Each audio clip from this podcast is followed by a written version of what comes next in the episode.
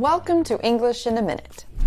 Walking backwards can be dangerous. So is walking something back something you shouldn't do? Walk something back. Jonathan, Betsy mistakenly sent her entire office an email saying how much she hated her job. Oh, goodness. Did she get fired? Yes, but not before trying to walk back her email. It's a lot harder to walk something back when it's in writing.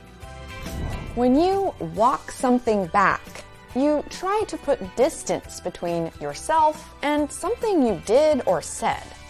You do this because what you did or said was wrong or is no longer a popular position to have.